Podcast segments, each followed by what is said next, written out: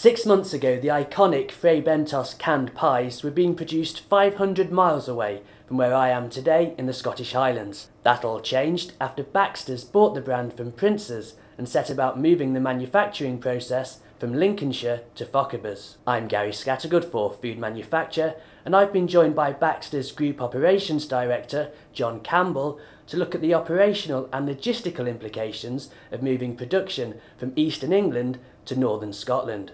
John, thank you very much for joining me.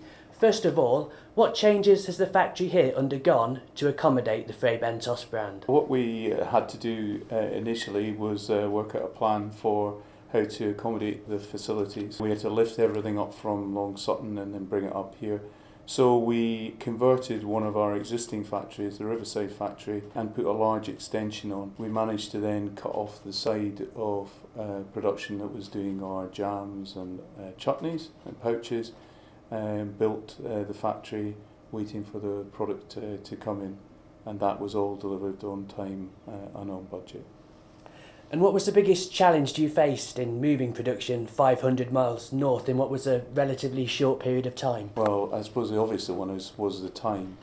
To actually get everything organised and uh, get the staff trained down there and up was probably the biggest challenge in making sure that we had all the equipment ready to be operational for January this year. And how did you ensure that you had the adequate levels of training amongst the staff that you already had here? So once the equipment came up, they knew how to use it? Well, one of the things that probably was the key to it was that we sent a lot of our own team to go down there and go through the Prince's training on the plant.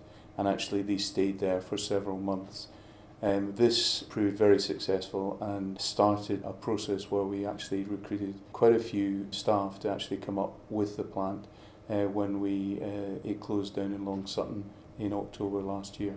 And I know you've recruited extra staff up here. How did you ensure that they had the adequate level of training to use the equipment once it arrived? I think it's difficult in the food industry to get the right uh, type of person at times, particularly in areas as such as we are up here. So we had about 120 people to recruit, uh, and we really went on attitude and making sure that the right type of people, regardless of the background, and we would train them in.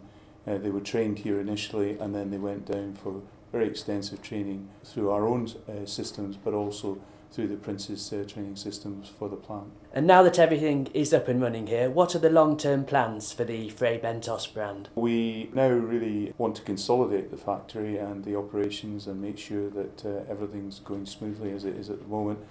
And then later in the year, we will be developing uh, new recipes, uh, new packaging, uh, and a whole raft of NPD work uh, to develop the brand further in the coming years. And finally, John, if any other businesses are in a similar situation, what is the one key piece of advice you would give them? It's probably one that's very difficult for a lot of people to get approval of, but actually, I think we invested a lot of money upfront in people and training, and it's definitely been the core to the successful move. It looked a number that you probably thought was very high, but the benefit at the end of the project can be seen in how we've hit the ground running. There we have it. Investment in people and training is key if you're going to successfully move a brand from one part of the country to another. This is Gary Scattergood for Food Manufacture.